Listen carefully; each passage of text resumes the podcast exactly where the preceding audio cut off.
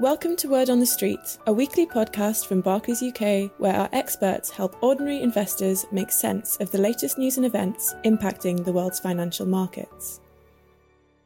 In this month's UK Roundtable, we discuss why international investors are currently flocking to UK opportunities in spite of the many near term challenges faced by the economy. With Phil Attreed, Head of Wealth Specialists, Michael Hartig, Head of Specialist Teams Business Banking, Stephen Peters, Senior Portfolio Manager, and Will Hobbs, Chief Investment Officer. If you are new to investing, want to learn more about investing, or want tips on how to manage your long term financial plans, check out our sister podcast channel, Money Plan, available on Apple, Spotify, and SoundCloud. Hello and welcome to another edition of Word on the Street. I'm Phil Attreed, Barclays Head of Wealth Specialists, and this week I'm excited to host one of our regular UK roundtable discussions. So, bringing together several of our experts in different fields to scrutinise various aspects of the UK, so from the political to economic and much in between. I'm delighted to be able to welcome back Michael Hartig from our business bank, Stephen Peters, fund manager, and the ever present Will Hobbs, our chief investment officer, to share their thoughts. Will, as usual, we'll start with you to provide some context. And I guess the first piece to cover off is actually well beyond these shores on Ukraine's border. So, what's the latest there? Uh, Phil, hello everybody. Lovely to, lovely to have you all on again. Um, I would obviously, Phil, reiterate uh, for the umpteenth time, and I'm sorry you'll be getting bored of this in particular, but beware armchair generals. Uh, particularly in this industry, it seems only weeks ago that uh, uh, many of the same talking heads were moonlighting as armchair epidemiologists. Um, when the main protagonists themselves don't know what comes next, beware those who would authoritatively second guess them. Nonetheless, anyway, with that out the way, um, experts, genuine experts, are suggesting that there remains hope of avoiding all out conflict. Um, and the various kind of non military reprisals uh, promised by Europe and the US. Um, the last 24 hours have seen investors apparently raise the probability of a more benign outcome a little bit. So bond yields have risen and stock markets too.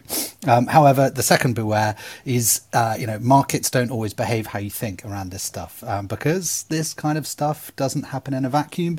Uh, and and much of what you see uh, in, in, in prices is kind of adjustments to already embedded expectations. If you think about it along that kind of efficient market hypothesis thing. So my old boss and mentor was always fond of pointing out that the U.S. stock market, the S and P 500, actually rose three percent between the invasion of Kuwait in August 1990 and the um, Allied victory. Uh, you want to call it, the following February. Conversely, the same index fell 1% uh, between the start of the second Gulf War in March 2003 and the fall of Baghdad less than a month later. So, you know, history is, you know, gives very few clues. Um, we can say, from an investor perspective, that our multi-asset class portfolios and funds are well set up. You know, the diversified commodity exposures. Um, proved particularly helpful already this year, as they did last year. Again, you know, proving the worth of all that effort, you know, the various teams, uh, you know, Stephen's team and, uh, you know, the asset allocation teams put into diversification, um, like I say, across the various teams. Great. And uh, touching on that commodity point, Stephen, does that maybe explain why the UK stock market, so the FTSE 100, seems to be doing relatively well this year? And most obviously, I suppose the FTSE has quite a lot of energy and commodity companies in its makeup. Yeah, it does. Hi, everybody. Um, yeah, uh, the en- energy is, a, is, a, is about 9% of the total value of the UK market at the moment, and it, alongside some of the other uh, kind of more cyclical, less ESG friendly sectors like materials and maybe even you know the big banks, um, they're they're the ones leading the way. Um, and I think it's interesting that um, oil profits. I mean, it's still a very profitable um, bit of the market for the big oil majors, and and um, BP actually called them resilient hydrocarbons in their most recent annual report. Um, and where's all that money going? Well, from that those resilient hydrocarbons, well, it's going into funding green tech the big expenditure by BP and others into funding, you know, the um, the electric car charging points you're seeing down your local supermarket now, now or in your local um, petrol station. And uh, you know, we still need all of that energy for batteries to dig out the cobalt and the lithium, etc. Okay, and I mean, what about the value trade more generally? And by value, I mean those companies trading at, at sort of cheaper valuation metrics, so typically cheap versus their profits or assets for reasons that might or might not be justified over the longer term. you know the UK stock market seems to be one of the few that is actually set up to relatively benefit if central bankers actually push through with some of the rate rises that have been grabbing the headlines in the last few weeks. Yeah, no, absolutely agree. And if you look, as I said earlier, if you look at the performance of the bank sector, that absolutely supports uh, supports that view. Um, all the managers, or the UK equity managers I'm speaking to at the moment, they're um, you know they're pretty sanguine. They're saying that there's lots of excess savings uh, built up amongst the UK consumer, which they're expecting to get um, spent on things like holidays. Um, you know, not there's you know there's headroom before any interest rate rises really affect mortgage costs. But um, but generally, strangely, overall, the market's really cocking a snook at that that view. Um, instead, the you know the markets, uh, what's going up, uh, um, airlines and cinemas, you know things that have done really badly in the last 6, 12, 18 months, um, and what's doing really, uh, uh, what's, they're, they're, doing really well um, now, having done really badly, and the things that are doing really badly now are the really kind of more expensive medium and small cap companies that have been, you know, favourite in people's portfolios for many years now. Uh, and that's why, when the market's so dominated by financials and by oil and by materials, that um, the, the, you know the FTSE 100 is doing so well this year compared to smaller and medium-sized companies. So, Stephen, just just I guess the one thing I'm seeing is I'm seeing a great deal of interest almost from almost from overseas buyers, or or actually certainly VCs um, in terms of investing in the UK. But but also I guess that backdrop. I guess we've got a very a vibrant and buoyant private equity market. So I guess if I look at 2021 in the context, it was the best year for private equity in the UK ever, with 20, 26 billion um, of, of VC investments. We saw London actually ranked fourth in the, the global league table of places to invest, really. So it'd be interesting to, to understand the perspective of that. Uh, yeah, no, it's a really interesting point. Um, the, uh, it was definitely the story of 2021 in the markets. One, there's a, why is it? Um, the UK market's been so horrendously out of favour for so many years. It doesn't have any really tech tech sector. Um, what it does have is a lot of companies that are not really in the crosshairs of the um, the good ESG trade. Um, so there's lots of things in lots of UK companies that have become really out of favour with mainstream listed equity investors. They're seen as more difficult. So um, private equity comes along, snaps them up at attractive prices. Um, they'll own own them, hopefully improve them, and then in you know four, five, six years' time, we'll sell them back to listed equity markets at far higher prices and valuations, which um, which is an interesting uh, change in in strategy. It does seem now that private equity are kind of truly long term investors, and uh, listed equity managers the ones that face uh, kind of reputational issues. Um, Instead, as I said, you know these these ESG, good ESG names have become really really popular really, really highly priced, and then if any of them have an operational issue, they're seeming to just get sold. Um, sold and share prices just fall, and, that, and that's why active managers so far this year um, are finding it finding it a really difficult year to navigate. Um, uh, most portfolios are so full of these kind of um, highly valued mid and small cap growth names that uh, they just don't have enough room in their portfolio for the things that are at least so far this year going up. Great, Stephen, and I guess that shows the importance of the due diligence that you and the team, you know, do day in day out. It does. What we definitely try to do is try and understand levels of conviction that fund managers have. What we don't want is them simply just buying the large names, the you know the big index weights in their particular market. We want to find out that if they're investing client money in these names, they have a a view, a differentiated view, um, and equally, when that view changes, or they've, uh, you know, they want they they're able to move on and find other ideas. It's really important they just don't get stale um, in big names simply because they're big names in their particular market. It's good to have you doing that in the background, um, Stephen Forrest. And turning to you, well, next, my question is whether that should um, be even more important given the backdrop, uh, that, you know, in terms of the macroeconomic environment that we're heading into, namely one where interest rates could well be forced into more restrictive territory. Yeah, I mean that's the theory, isn't it? You're seeing lots of central bank, uh, you know, fixed income chimps putting out notes entitled kind of "Not in Kansas anymore" or similar.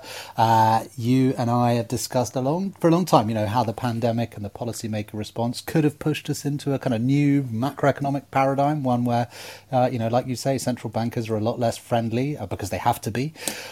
Now, interestingly, if you look at the way that investors are pricing the path of um, short term interest rates in the UK, they are basically suggesting that central bankers, uh, UK and US to a certain extent, less so in the US, but uh, they're, they're, suggesting that central bankers will raise interest rates quite sharply, uh, but then have to cut them uh, as the economy kind of swoons. They basically have to raise too far. Uh, this is seen happening in the US in 2025 and, and, a bit sooner in, in the UK. Now, for what it's worth, I think the latest speech from uh, Huw Pill, the, the, the relatively new Bank of England economist, conveys you know, well, some of the complexities of the moment for central bankers. For investors, all this is important, as you know, because, like you say, the direction of real interest rates, inflation adjusted interest rates, seems to be currently playing Pied Piper uh, for the giant rotation that's happened um, so far uh, this year, the one that, uh, you know, Stephen was so, you know, eloquently describing just now, and, and, and a bit before this year.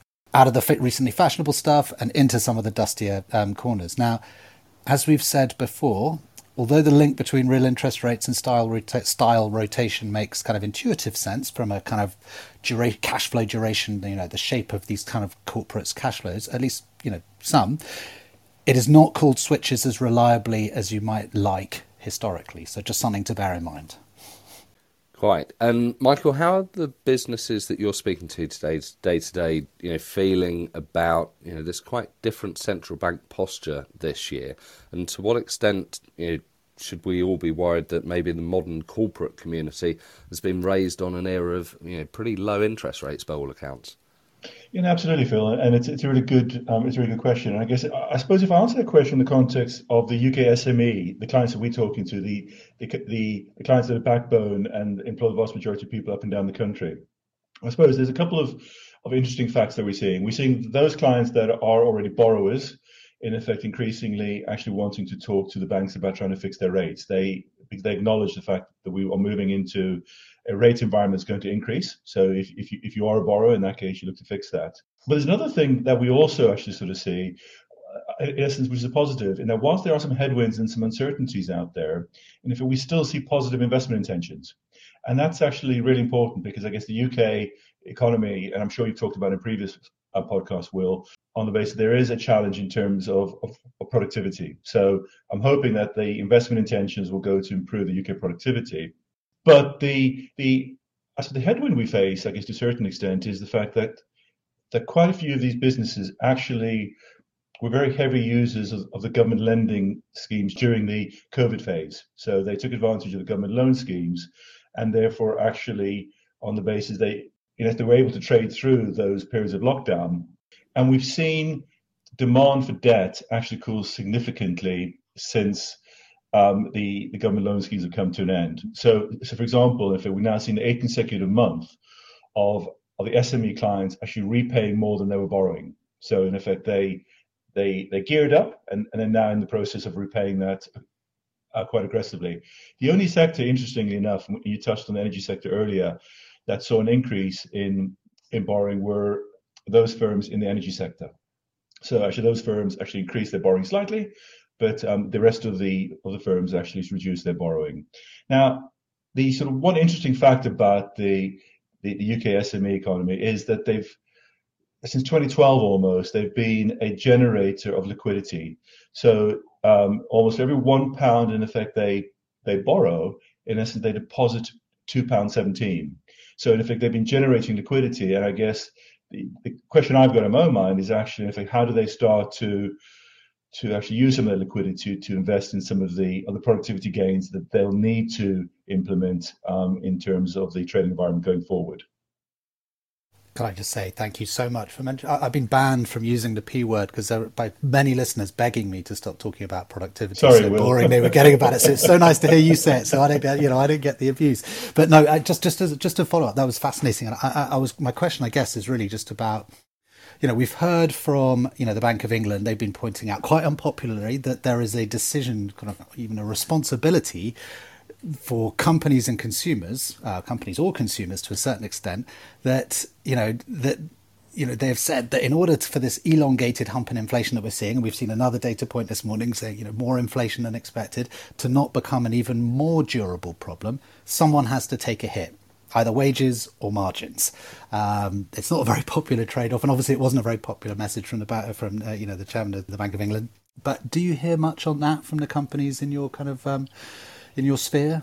Yeah, so well, it's interesting actually because obviously there's quite a bit of press and there's quite a bit of, of media attention just in terms of the real supply chain pressures and the, and the real inflation in supply chain. So our clients are bracing themselves for the increase in the energy costs, but also in effect they're also actually in the process of trying to make sure they can secure supply. And so I think that those are those companies that are able to, to secure the raw material supply and are therefore able to pass those cost increases on to the the, the end user. It's maybe more those those those businesses that are selling in a discretionary world. You know, um, it could be the hospitality and leisure sector, where maybe it's more difficult to pass those those cost increases on. But we're also seeing, for example, actually some of our clients actually stockpiling some inventory because it is it is harder to get hold of, and, and certainly it's not unheard of. In effect, still to hear some of our clients are facing a fourfold increase in shipping costs from China. Um, so to answer your question, in effect, at the moment, they are able to pass some of those cost increases on. Um, and, and, I guess that will manifest itself ultimately in, in, consumer inflation at the end of the, the chain. Yeah, fascinating, fascinating. I mean, it's also why you know your point there. Interestingly, I think that's a you know big story in the US about stockpiling as well, and people are wondering whether actually you know it's still deflation we need to be worrying about further down the line as the economy sort of rights and uh, you know overcorrects. But oh yeah, and also by the way, I should have said not the not the uh, uh, uh, the chairman of the Bank of England, the governor of the Bank of England. But no, thank you, Michael. Uh, so, well, just one thing I would add, I guess, in the context, the one thing that I, you know, and, and I might sound like a broken record, is that the the clients we speak to are incredibly resilient. In effect, they're used to some of these shocks and they adapt really. So, whilst in effect I flag some of those challenges, I would expect them to adapt and to, to find a business model that works for them really. So that's the optimism in me that you know, so they can see the, the sunny side of, of, of how our firms will adapt.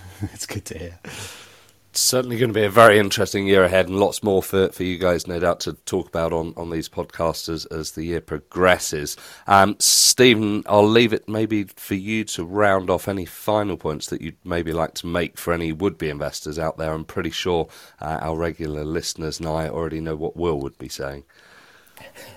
yes, I think, and, I, and I'm going to just uh, reiterate uh, Will's point, and it's it's a it's a plea. I'm going to, I'm going to do it in a plea, I guess, rather than a, a reminder. It's um, and that plea is that it's so tempting to believe that what happened in the past will continue to do so, and to you know write off a, a, market or a style of investing or an asset class if it hasn't done well over a, you know the last few years. Uh, and it's also really really appealing to go and buy something that's just been given a really great write up in a Sunday newspaper.